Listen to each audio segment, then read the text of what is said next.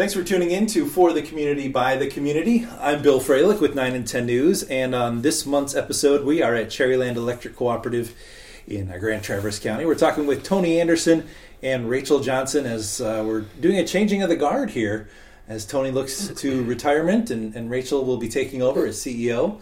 So congratulations uh, to you, Rachel. Thank you. And uh, Tony, thanks, and congrats to you on retirement as well. Thank you. That's another Thank big thing to say congrats for. Yeah. Uh, talk to us. We, obviously, I want to get into a little bit about the the co-op's role in the community for this podcast, but I want to just kind of start with a little bit of reflection on your time here, Tony, and you know how long you've been here. I did read your uh, your letter in the latest uh, Country Lines magazine, and uh, you don't want to look back too much, um, but we we want to kind of just uh, summarize kind of where you've been uh, in your career here, uh, because lots of people know your name and, and your face from Sure. Cherryland. Sure. I, I came to Cherryland in March of 2003, and I've been here obviously for 20 years since. And and w- when I came, we were uh, trying to be all things to all people. We had an internet company, we had a propane company, we had invested in a cell phone company, and then we had our core business of being an electric co-op. And so my first annual meeting in 2003, we wrote off $3 million of a cell phone company investment. Uh, sold the propane company within that first year or so and uh, disbanded the internet company a- as well. And we got back to being uh, just an electric cooperative. And uh, our rates were higher than our competition 20 years ago, and our reliability was poor 20 years ago, and we wanted to focus on those two things and 20 years later, our, our rates are under our competition significantly, and our reliability is uh, second to none. So I think we got that stuff done the last 20 years. I'm very, very proud of that. I've got to ask how that transition was for you, and maybe that first couple of those first couple of conversations with the board of directors, uh, because I know they obviously always have a hand in the future of an organization, and to say, hey, let's let's stop what we're doing. Yeah, well, they had fired the manager before me, so they knew they had some issues. So uh, they hired me to come in and clean up those issues. So it was not a big surprise. You know, certainly writing off $3 million in the first year uh, is a little painful, but it was necessary, and we, get, we got through that. And the board of directors at Cherryland has always uh, been on the same page, and we've always uh, moved forward together. And they were very supportive of getting back to our core business and very much a part of our success the last 20 years. Another thing I thought was was fascinating was that you've been involved or familiar with the hiring of 57 of, of 60 employees. That's that's pretty remarkable. Yeah, yeah, we've we've had some turnover when you have poor management for a, a time like the nine years before I got here. That we needed to make some changes, and we gradually made those changes. And we have an employee workforce today that I'm extremely proud of, and that's the biggest thing I'm leaving behind is uh, those people. And uh, they will continue everything good we have at Cherryland. Rachel's going to lead them, and uh, everything good will continue. So I'm immensely proud of uh, the people I'm leaving behind. I was going to say Rachel is one of those, uh, you know, 57 and uh, been around for 10 years. So before we turn to Rachel, you know, at some point in the interview process or application process, you obviously saw Rachel's name come through the pipeline. And I imagine having known her already for the past 10 years, this was not a, a huge leap for you in terms of confidence. Oh, no, not at all. We, we had two great internal candidates, uh, and the board only looked internal. And yeah, I, I'm immensely proud. The proudest thing I will do in my time at Cherryland is to hand this over to Rachel Johnson on June 15th. That's great. And Rachel, congrats to you. Tell me about the the moment of in your past 10 years where you said, "Yeah, I want to do that. I want to I want to take on that challenge." I don't know if it was a moment. I mean, one of the things I've loved about working at Cherryland and working for Tony is he's always been open to if there's something you're interested in, go do that, right? So if I'm interested in learning how we do cycle counts for inventory, I just tell my accounting team and I go out and do that with them. Or if I want to be out in the field with a crew for a day, I just ask and they let me. So over time, I got introduced to all of the different parts of the business, mostly just because Tony's leadership style isn't one to try to keep someone inside a box. And the more I did, the more I interacted with our people and learned about our industry. It's just an incredibly fascinating industry.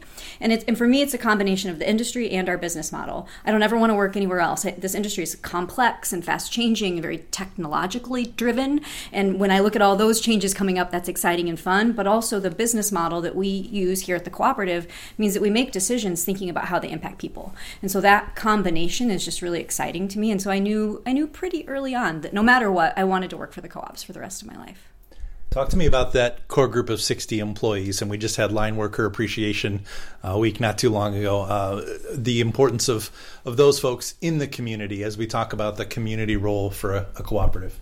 I think. I think in some ways that our members don't even see the ways, and all of the ways our employees are involved in the community. Everything from you know coaching t-ball teams to volunteering as EMTs to volunteering with nonprofits, and then also performing their core job of keeping the lights on for all of the homes and businesses we serve. And our employees take so much pride in that. It is personal to, to, to, our employees when the when the lights are off, when the power's out. And so I'm to, to Tony's point, I'm just grateful to get to work alongside people who are so dedicated and so talented. And I don't worry at all about the future. I'm kind of grateful Tony didn't leave me to write off three million dollars in my first year.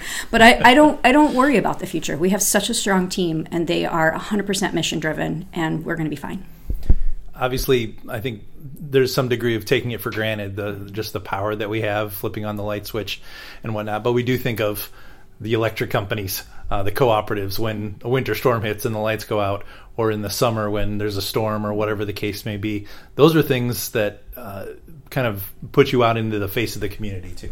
I mean, when we do our job well, people take us for granted, right? And that's okay. That's that's not that's not a bad thing. Yeah. But what I do take a lot of pride in is when things go wrong. Consistently, what I hear from the community and from our members is they trust Cherryland to get out there, work hard, and get the lights back on fast, faster than anyone else. And we take a lot of pride in that. Tony, one of the things that I've noticed from Cherryland over the years that uh, has has come across our, our desks at nine and ten news is the um, the community giving, the reach out to other groups and organizations throughout northern Michigan. Talk to me about that and kind of how you view Cherryland's role in the community in that sense. Well, one of the key principles of every electric cooperative is commitment to community. So when we were rebuilding, when we started rebuilding 20 years ago, we knew we had to step up our commitment to community. And that's all I've ever done at other co ops I've worked. So it's just important to be a part of the community. We're, we're, owned by every member we serve. So I feel like we're owned by the community and we have an obligation to give back to that community. So we've looked for every opportunity to do that. And we often have access to resources not everyone else has access to. And so taking that that imperative to take care of the community seriously with the resources we have available to us, we can make real change, whether it's in the efficiency of housing stock or um, giving out zero interest loans to small businesses that are trying to grow their business and create more jobs. Like all of those are things that we're uniquely positioned to do. And I will say, to Tony's credit, that doesn't just happen. I think that that, that has become so ingrained in our culture because Tony lives that in his personal life as well as in his work life. And that has created a culture of, of giving back to the community.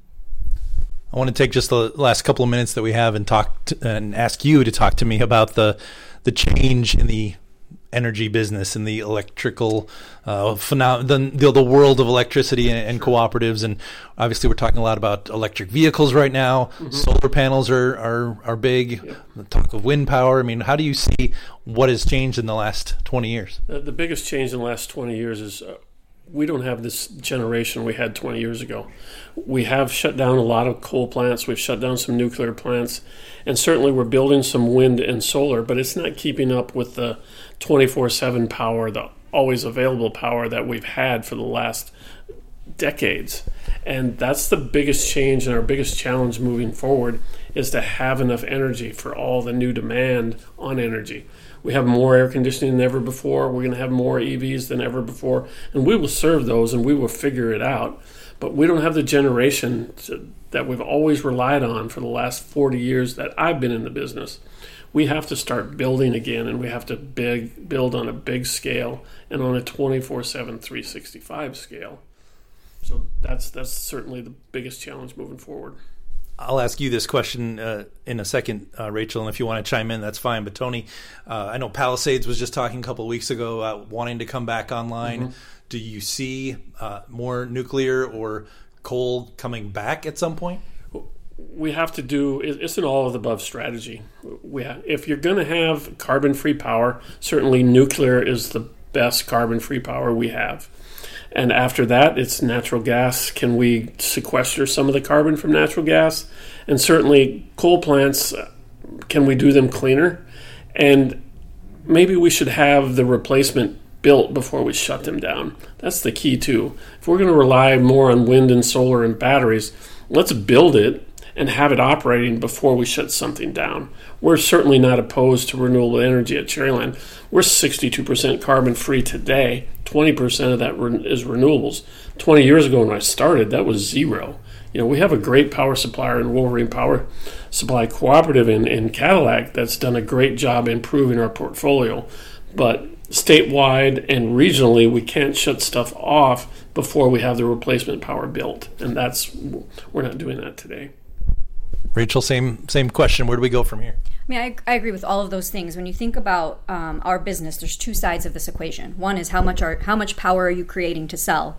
The other is how much are people demanding. So Tony talked about a lot of the things we can we need to be doing to make sure we have enough power to sell to meet our members' needs. On the other side of that, we have opportunities with technology to start to shift when and how people demand electricity, and that is a, a very, much more complex way of doing business than we have historically. Right? Historically, it's build a bunch of power plants, sell a bunch of power to a bunch of people who use it however they want. We're going to have to start to get more involved on the, the demand side of things. So if you think about electric vehicles, we have excess capacity to sell power at midnight that I don't have at 5 p.m. So if I can mo- shift some of that demand for electricity to a different time of the day, I can start to make sure the equation balances. Because at the end of the day, we, you talked earlier about taking us for granted. They take us for granted because we're good at balancing the equation. These challenges are going to make it harder to balance the equation going going forward.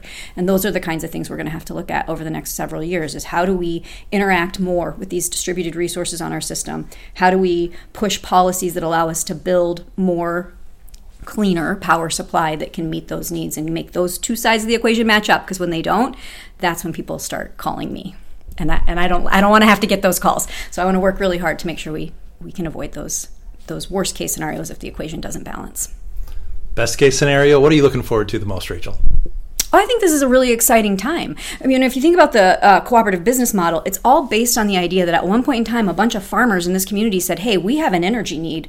Let's work collectively to solve that energy need. Going forward, we have real energy challenges. If I had to come up with a collective solution for that, I want to do it with a cooperative that has members who are engaged in investing in that collective solution. So I. I think it's an incredibly exciting time. It will strengthen our relationship to our members as we work together on these challenges going forward. And Tony, what are you going to miss the most? I'm going to miss the people. The people I'm leaving behind. The interactions like this.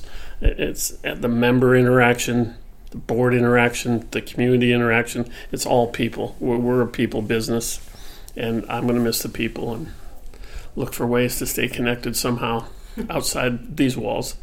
And I know you're not entirely leaving the industry. You've still got a, a, a board role somewhere else. And I want to ask what you're going to look forward to in retirement, but you're not yeah. totally calling it quits yet. Right. I, I have uh, 22 months to uh, chair the National Rural Electric Cooperative Association. It's the trade association that represents all 900 co ops in the country.